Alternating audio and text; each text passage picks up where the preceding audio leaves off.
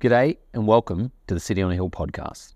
I'm Guy, Senior Pastor of City on a Hill, a movement of churches across Australia united around the central mission of knowing Jesus and making Jesus known.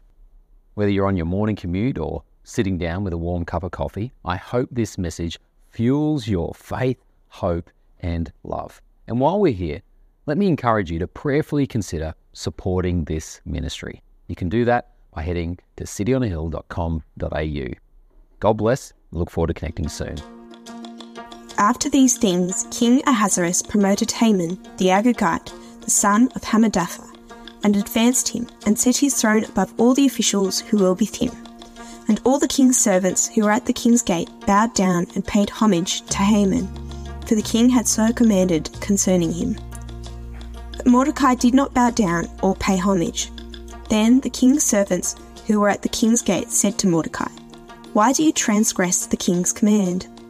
And when they spoke to him day after day, and he would not listen to them, they told Haman, in order to see whether Mordecai's words would stand, for he had told them that he was a Jew. And when Haman saw that Mordecai did not bow down or pay homage to him, Haman was filled with fury. But he disdained to lay hands on Mordecai alone. So as they had made known to him the people of Mordecai, Haman sought to destroy all the Jews, the people of Mordecai, throughout the whole kingdom of Ahasuerus. In the first month, which is the month of Nisan, in the twelfth year of King Ahasuerus, they cast pur, that is, they cast lots, before Haman day after day, and they cast it month after month, till the twelfth month, which is the month of Adar. Then Haman said to King Ahasuerus, there is a certain people scattered abroad and dispersed among the peoples in all the provinces of your kingdom.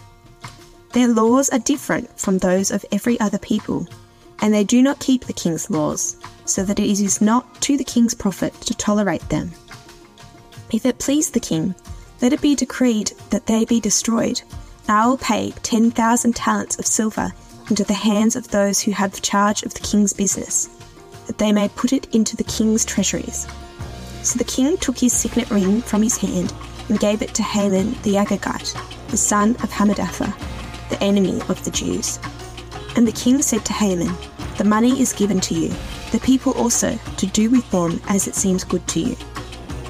Then the king's scribes were summoned on the thirteenth day of the first month, and an edict, according to all that Haman commanded, was written to the king's satraps and to the governors over all the provinces, and to the officials of all the peoples, to every province in its own script, and every people in its own language.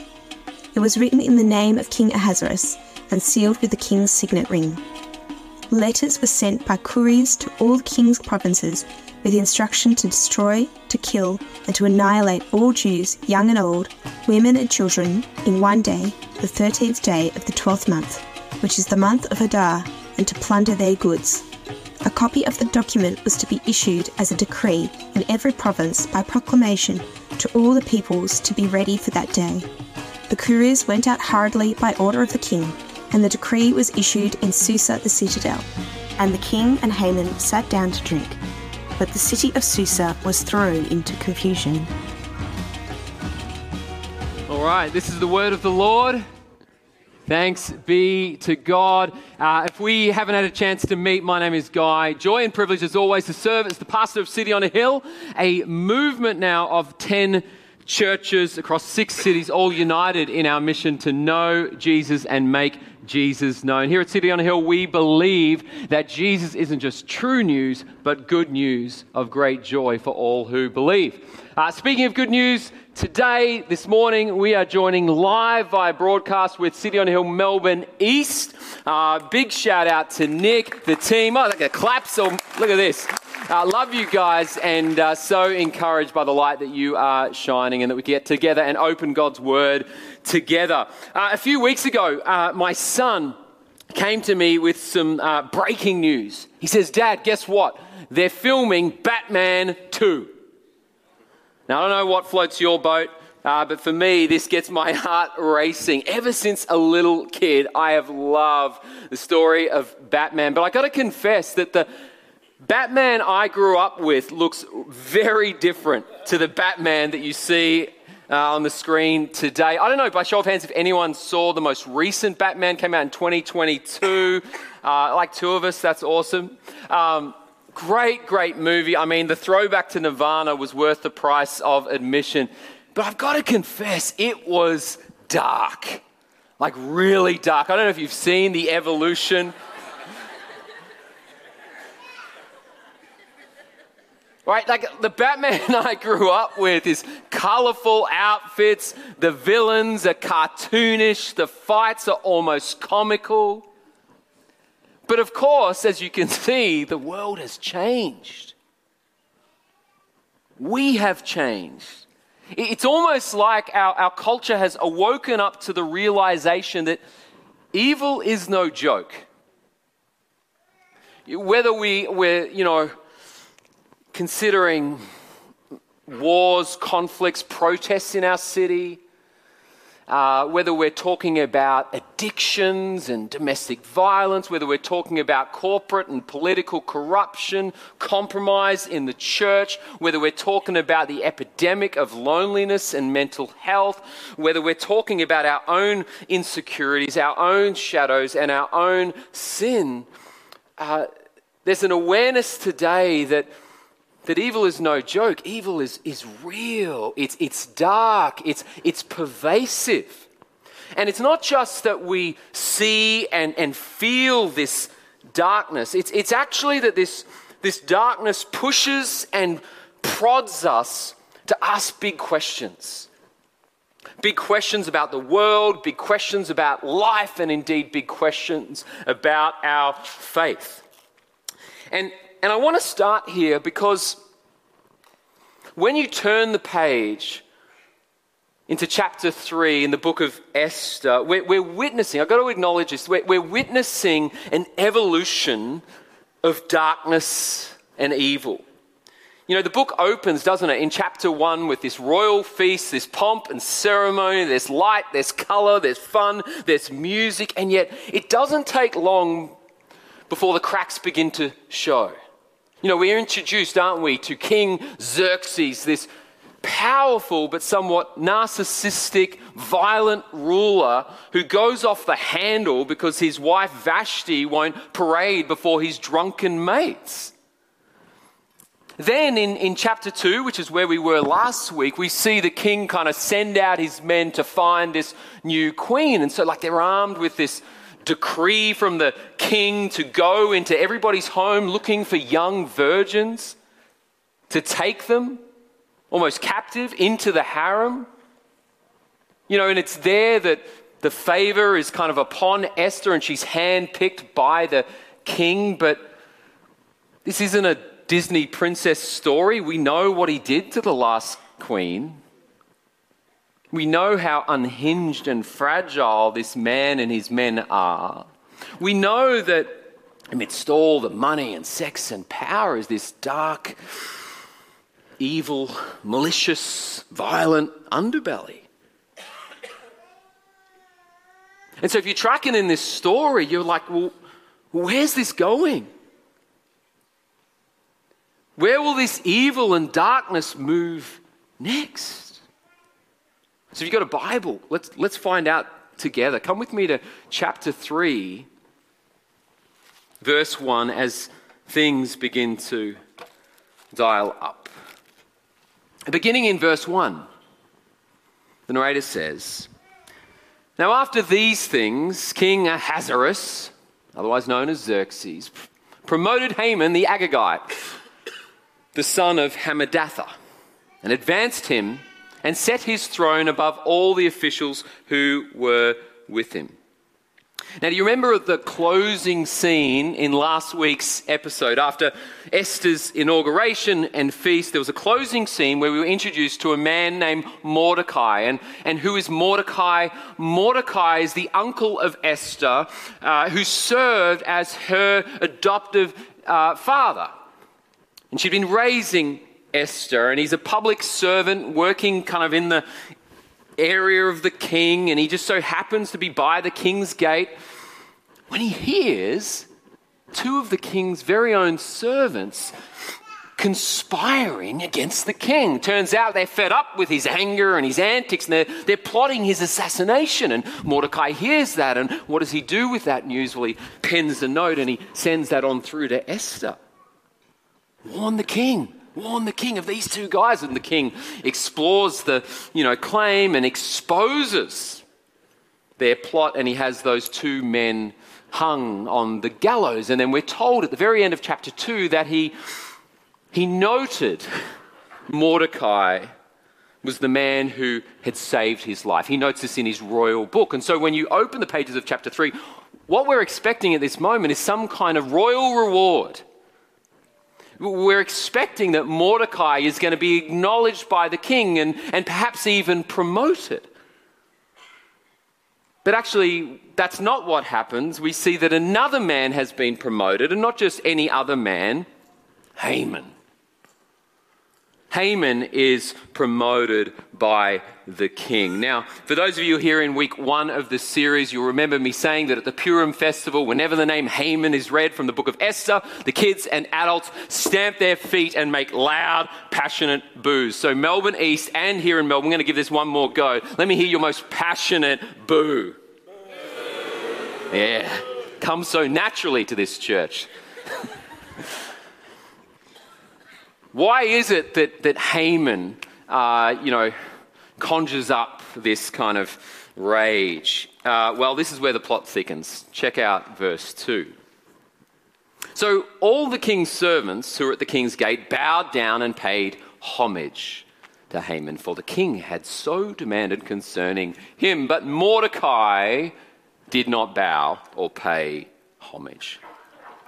Now, I appreciate that in Australian culture, the practice of bowing is not particularly common. Uh, it's not particularly common. Aussies aren't big on showing honour to people in authority. Uh, most Aussies, we would confess, have tall poppy syndrome, uh, which means we have a love hate relationship with authority. And by that I mean we love to hate people in authority. But of course, in so many other parts of the world, uh, authority is to be respected, and one of the ways you can do that is by bowing. And of course, the higher up the hands and the lower the bow, the greater sense of honor you show. And, and Mordecai is used to that kind of recognition. The king has demanded it, ordered it. Wherever he goes, people bow, they show him respect. Of course, that is until he walks past Mordecai. Mordecai refuses to bow. And the question, the obvious question as you're reading your Bible is well, why is that? Why is it that Mordecai kind of stands his ground? Now, most people assume that this is religiously motivated. You know, so just as Daniel refused to bow before the statue of King Nebuchadnezzar, people would assume that what Mordecai is doing is saying, no, no, I worship one God and one God alone. The problem with that interpretation, however, is that Haman isn't presented to us as God. He's not claiming to be God like Nebuchadnezzar. Uh, and, and, in fact, the king's decree is, is not actually that extraordinary here. It's not a, a, deliberate attack on his faith or a call to even compromise his faith. In fact, we can read in other parts of the Bible that uh, Jewish people did bow at certain points to different officials and kings and, and, and as such. So it, wasn't strictly prohibited in Jewish law for someone to bow to another person. And if that's the case, I'm convinced it is, well, why is it that Mordecai refuses to bow to Haman?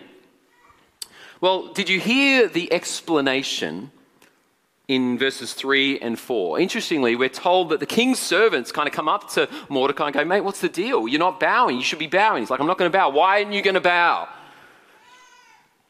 And then he reveals, I'm a Jew. The reason I'm not going to bow is because I am a Jew. Why is that relevant, you ask? Well, interestingly, in the opening verse, when Haman is introduced, we're not just told that he's an official. The narrator is very clear to underscore that it's Haman the Agagite. Now, that detail is, is completely lost on all of us here today. But to the original audience, that spelt trouble. If this were a movie, the thunder would have struck in that moment and a cool breeze would have gone through the set. So, by way of background, Agag was the king of the Amalekites. And the Amalekites were notorious for their persistent and repeated attacks against God's people Israel. They were the guys who kind of stormed over the hill when Israel came out of Egypt, going towards the promised land, swords in hand, violence in their eyes. And they were repeatedly, continuously, constantly trying to bring down Israel and wipe them out. And it's actually why God himself had told Moses to tell Israel that, you know, he will forever be at war with the Amalekites. All of which to say they weren't just another people group but violent, hardened enemies of God's people. And so Mordecai says, No, I will not bow, I will not pay homage. And how does Haman respond? Verse 5 but when Haman saw that Mordecai did not bow down or pay homage to him, Haman was filled with fury. But he disdained to lay hands on Mordecai alone. So, as they had made known to him the people of Mordecai, Haman sought to destroy all the Jews, the people of Mordecai, throughout the whole kingdom of Ahasuerus. So, what happens? Haman is triggered. Uh, in fact, the Hebrew is stronger, isn't it? It's, he's filled with fury. And what do fragile men do when they've been dishonored? When they've had their pride pushed, they lash out in revenge. Just as the king expelled Vashti, so Haman sets his eyes on destruction. Check out verse 8. Haman approaches the king, saying, There's a certain people scattered around and dispersed among the peoples in all the provinces of your kingdom. Their laws are different from those of every other people, and they do not keep the king's laws, so it is not to the king's profit to tolerate them. If it please the king, let it be decreed that they be destroyed, and I will pay 10,000 talents of silver into the hands of those who have charge of the king's business, that they may be put into the king's treasury. How does the king respond? Verse 10 The king took his signet ring from his hand, gave it to Haman the Agagite, the son of Hammedatha, the enemy of the Jews. And the king said to Haman, The money is given to you, the people also, to do with them as it seems good to you. Who's the driving force in this genocide? It's Haman. But I don't think we can go easy on King Xerxes in this moment. You will know that as a king, you have a job. And that job is to restrain evil, it's to protect people from evil, it's to push back evil. You have a job, and that is to pursue truth and to fight for what is good. Right? As the great philosopher once said, Uncle Ben, with great power comes great responsibility. Right? It's a proverb from the book of Marvel, right? But what did the king do with his power? He hands over his ring and says, Do as you please.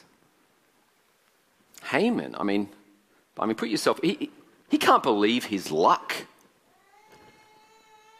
I'm going to get my day this, this evil idea in his head is now enshrined in law. And he's got all these men together and said, All right, now go.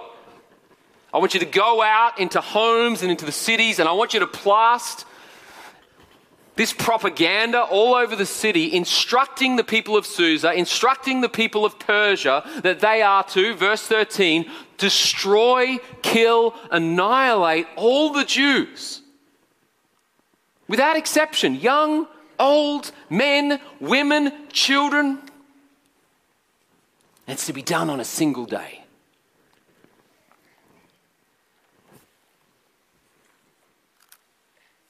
Could you imagine what it would have been like to be in Susa and to see that poster being plastered all over the city? To see this decree of death. Could you imagine what it would have been like to be among the people of God in this moment? To be going about your everyday work, your everyday business, to be picking up the kids from school, to be landing that business deal, and then to look out and see this and to recognize that in a matter of moments, your friends and family and neighbors, they're marking you out. A sense of terror that the world has turned against you. Verse 15. The couriers went out hurriedly by order of the king, and the decree was issued in Susa, the citadel. And the king and Haman sat down to drink. The city of Susa was thrown into confusion. What an ending to this scene. The city has descended into darkness. There's this wave of terror and fear and chaos filling the streets. All the while, Haman and the king are reclining on their leather couches, drinking a bottle of wine, toasting to their power and their control. So, as this chapter ends, you know, we're asking all kinds of questions. We're asking, well, what's going to happen to the Jews? How will Mordecai and his people respond to this wave of terror? And, and what's the king going to do when he discovers that his wife and queen is also a Jew? Well, to find that out, you'll need to come back next week for part four in our series in the book of Esther. But before we're done, um, I've been reflecting on this chapter, praying, and, and there are a few observations that I think are helpful and relevant and important for us to unpack together.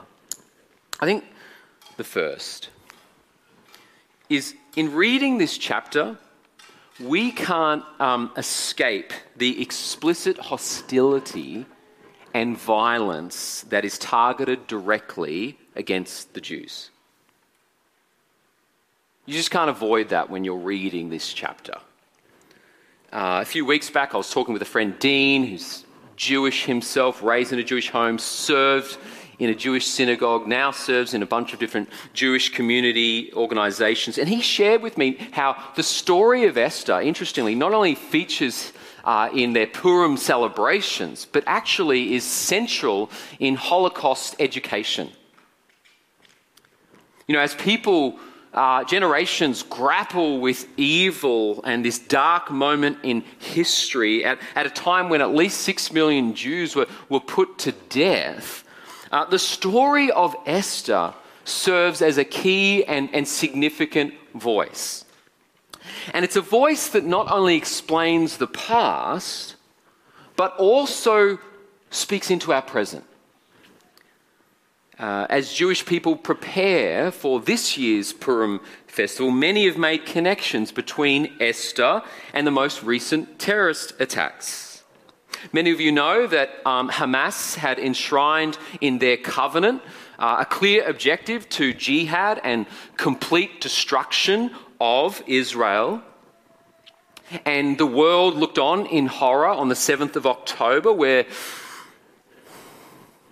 we saw hundreds of uh, thousands of people uh, attacked, uh, music festivals, Hamas terrorists diving on in, uh, people killed, murder, rape, uh, hostages taken, carnage, destruction.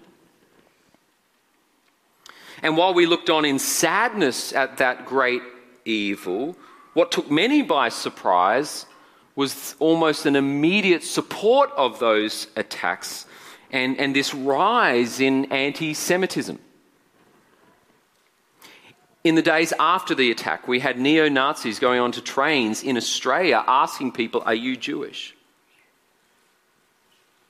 We had Jewish schools marked with threats. We had people crying out in the very early days after crying out that we would boycott Jewish organizations and businesses.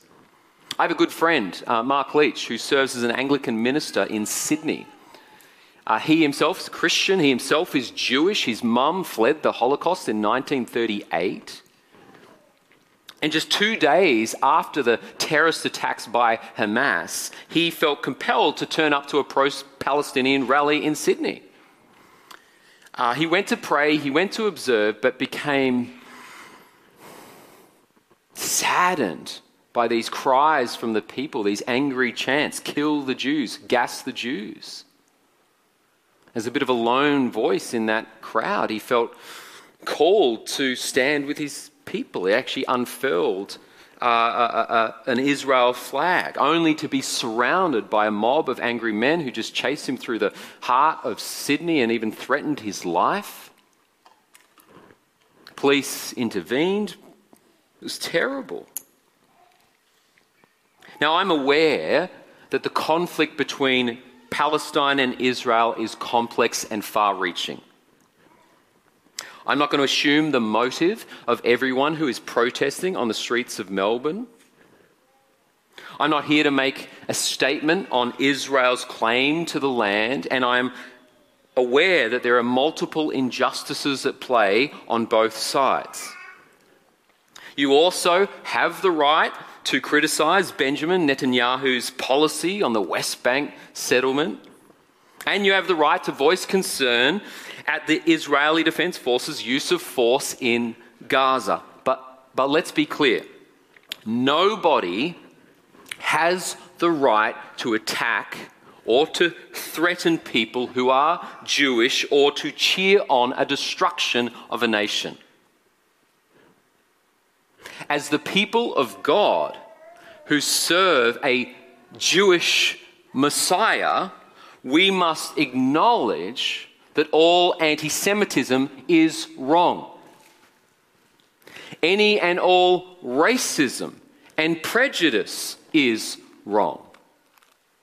Now, I'm aware that the world wants you to pick a side. Are you pro Israel? Are you pro Palestine? But the truth is, we are pro life and anti death. We're against murder. We're against rape. We're against politic, political corruption. We're against corporate greed. We're against the theft of land. We're against the theft of people. We are a people who are passionately convinced and for life. We're for peace. We're for repentance. We're for reconciliation. And that is what is so heartbreaking in today's text because as you read this chapter, you can't help but see and indeed feel that evil has the upper hand. Here are the people of God trying to work out their life. Here are the people of God trying to work out their faith. And yet, here in the book of Esther, the world is closing in on them. And that's where we need to acknowledge not only the political and cultural dimension of this book, but, but also the spiritual. Um, for those in Melbourne, you may recall uh, Stephanie in the opening uh, week of this series kind of laid out a bit of a storyline of the, of the Bible and God's promise uh, throughout the Old Testament. Uh, Nick Coombs did the same thing last week uh, in, in his uh, great message on Esther chapter 2 at Melbourne East, where we learnt together that, that God had made a promise to Abraham. God was coming into this broken world, into this dark world, to bring healing and salvation and life. And he chose Abraham and said, You're going to create a family, and through that nation, those people my law will be revealed. My love will be revealed. I'm going to bring life. And so when Haman sharpens the sword against Mordecai and the Jews, he's not only attacking a family, he's actually threatening the very purpose, plan, and promise of God. And that's crucial in understanding the book of Esther. There is a political and cultural conflict at play, but also a deeper spiritual conflict at play. And where did that conflict start? I can tell you it didn't start with Haman and Mordecai. This conflict goes all the way back to the Garden of Eden. You know, just as Haman is filled with pride, so the serpent enters, intoxicated with his own power and pride. Just as Haman spurts out deceit, so the serpent, the evil one, the devil, is the father of lies. Just as Haman sought the destruction of God's people in Susa, so the devil comes to kill, steal, and destroy. And you see that evil, don't you, in Genesis? And we see that evil in the book of Esther. And we see that evil all the way through the New Testament the early church. And if we are on a city on hill, let's we see that evil in our world today. The apostle Paul says, Guys, our battle is not against flesh and blood, but against the powers of this dark world and against the spiritual forces of heaven, uh, forces of evil in the heavenly realms. And so, what does that mean for you and I today? What does that mean for us here in Melbourne, for you at Melbourne East? What does that mean for us? Well, at the very least, it means we should not be surprised when we face chaos and opposition in our life. Peter says, Beloved, do not be surprised at the fiery trial when it comes upon you to test you, as though something strange were happening to you. In Thessalonians, it says, Don't be unsettled by these trials. You know quite well we were destined for them.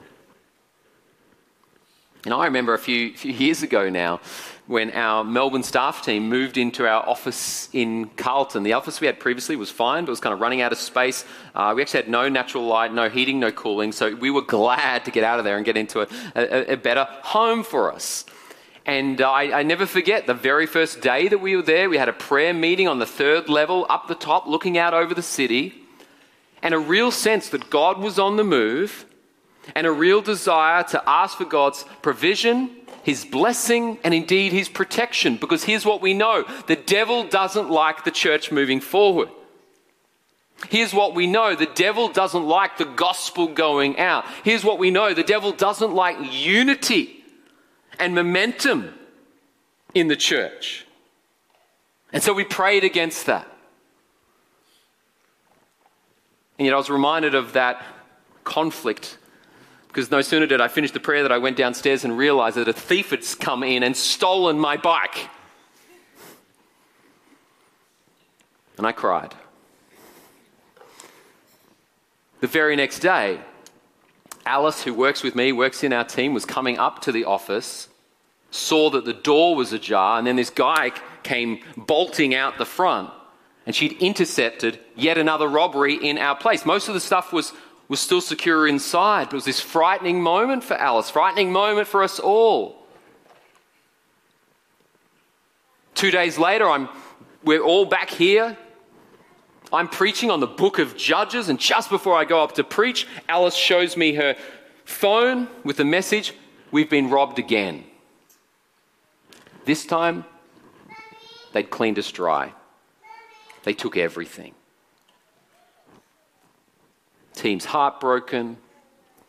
Some of our team go to the office to kind of pick up the pieces, to survey the scene. I finish the services here, pull out my laptop, get on, you know, zoom on into a kind of a, a meeting with them. The guys in the office, I'm here. And again, we just kind of end that time together praying. Praying. And I kid you not, I close the laptop, I look down, what do I see? My bag that was at my feet, stolen. I'm not making this up. I couldn't believe it. Like, as I'm praying, Lord, give us courage to, you know, the devil's prowling around. My backpack is stolen from my feet.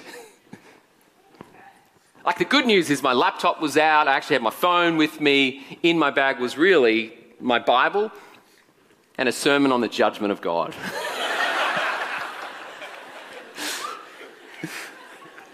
I've just lived off the image of this thief, like reading that on a train to who knows where. It's just, you know, now you could look at all of that and say, whoa, what a bad, you know, sequence of bad luck, right?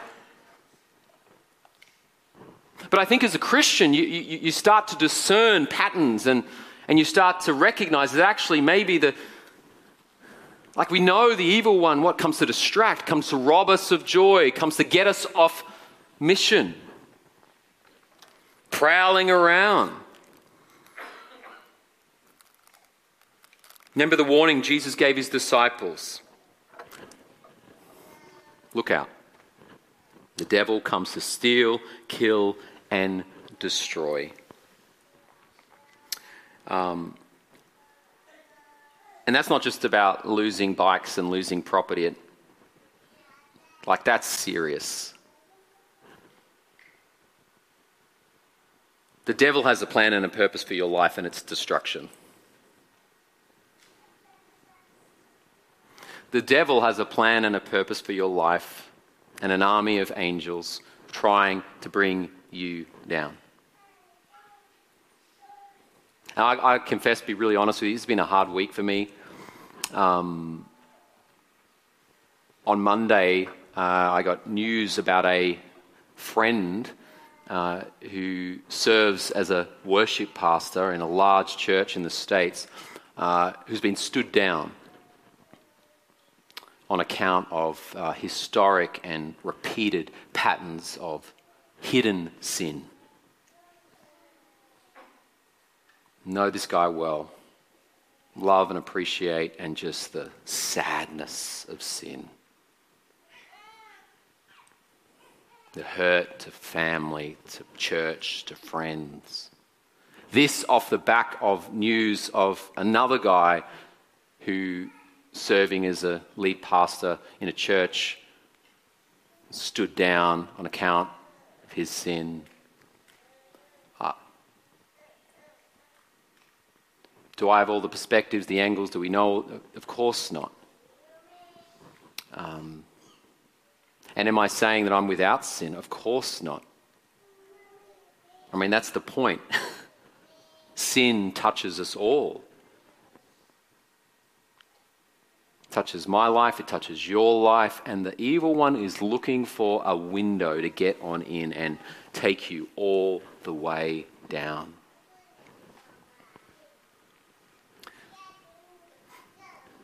Sin sucks. It destroys people, it destroys relationships, it destroys communities, it destroys so much. So, what does that mean for us in a world where we're battling the world, the flesh, the devil? What does it mean? It means we are to guard our life and doctrine. We are to watch our life and doctrine closely. Jesus himself said, Be on guard against the evil one who prowls around looking for someone to devour. You know, one of the moments that I admire in today's text is Mordecai's resolve to make a stand. Now, I appreciate there's some distance between Mordecai's context and our context today. I appreciate that, acknowledge that. But there's something about his defiance that inspires me. There is something about his courage to own his identity and remain true to his values that inspire me and should serve as inspiration for us. You know, maybe you are here today and you yourself know that you are caught in a web of sin and you have been bowing down to that pleasure, bowing down to that addiction for years. And today, God is calling you today by His power and His grace to make a stand. To say, enough is enough. I'm going to resist this. I will not pay homage to this sin anymore.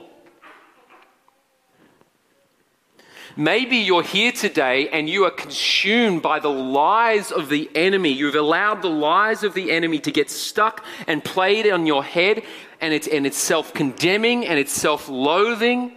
And yet, that's the tape, the record, the song that's playing over and over and over. And God, in the power of His word, is saying, you need to make a stand. In His power, in His grace, you can't pay homage. You can't be honoring that voice anymore. You need to make a stand and say no. Maybe you're here today and you are drawn to a relationship that you know is not good for you. Maybe you're in one right now and you're crossing boundaries and you're compromising your faith.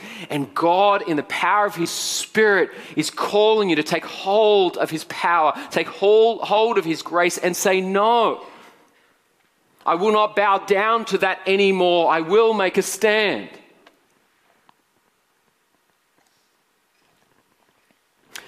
Maybe you're in a workplace or university and there is so much pressure on you to compromise your values and to put your faith on the back burner. And you can see this agenda calling you to bow down, calling you to honor what you should not honor. And God, by the power of His Spirit, is calling you today to draw on His power, to draw on His grace, and to make a stand. Listen, being a Christian isn't easy. Christianity isn't just a walk in the park for people who want to go through the motions. Isn't it? We're not just here to tick a few religious boxes and get on with our day. No, one of the metaphors throughout the Bible is that we are at war. And that calls for courage. That calls for perseverance. That calls for us to make a stand. As the band comes up and we prepare to respond, I, I do want to leave you with a word of encouragement. Uh, I said from the outset, didn't I, that it's a very, very dark chapter. But whenever we're in God's Word, we are never without hope.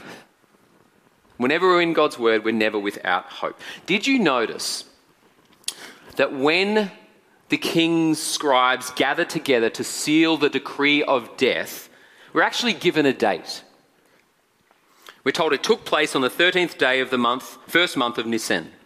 Now, why is that important? Because it just so happens to fall on the eve of Passover. And what is Passover? Passover is a celebration of God's rescue. Think about it. Against all odds, God came to Israel in their hour of need. And do you remember the centerpiece of his rescue?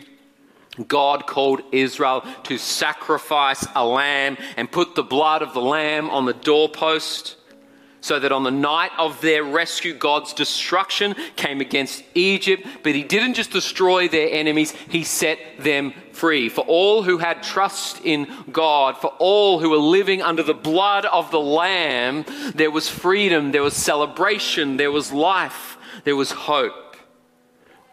And of course, for you and I today, living on the other side of the cross, we see how God was preparing Israel, preparing us for the fulfillment of his promise, the arrival of his Messiah, the coming of the true and perfect King, the one John said, Behold, the Lamb of God who takes away the sin of the world. That in Jesus, we who live under the blood of the Lamb, are set free. Because where we are unrighteous, Jesus is righteous. Where we have compromised, He was faithful.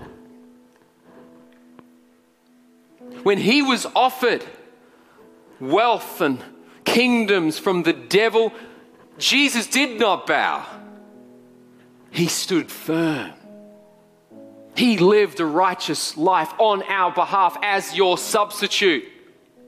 And as our perfect substitute, as the blameless lamb, this Jesus went to a cross on our behalf to die that decree of death that we deserved. He didn't retaliate, he didn't retreat. He came before his father and said, Not my will, but your will be done. You know what Jesus did on the cross? Disarm the power of the evil one. That sin that the devil tries to hold onto and pull you down has been cut in the name and power of Jesus. So that in Jesus there's forgiveness, in Jesus there's new life, in Jesus there's hope and glory. We don't live in death, we live in life. Isn't it interesting how in the book of Esther, chapter 3, this decree of death marks households, and the king's men are sent out to put this decree of death out?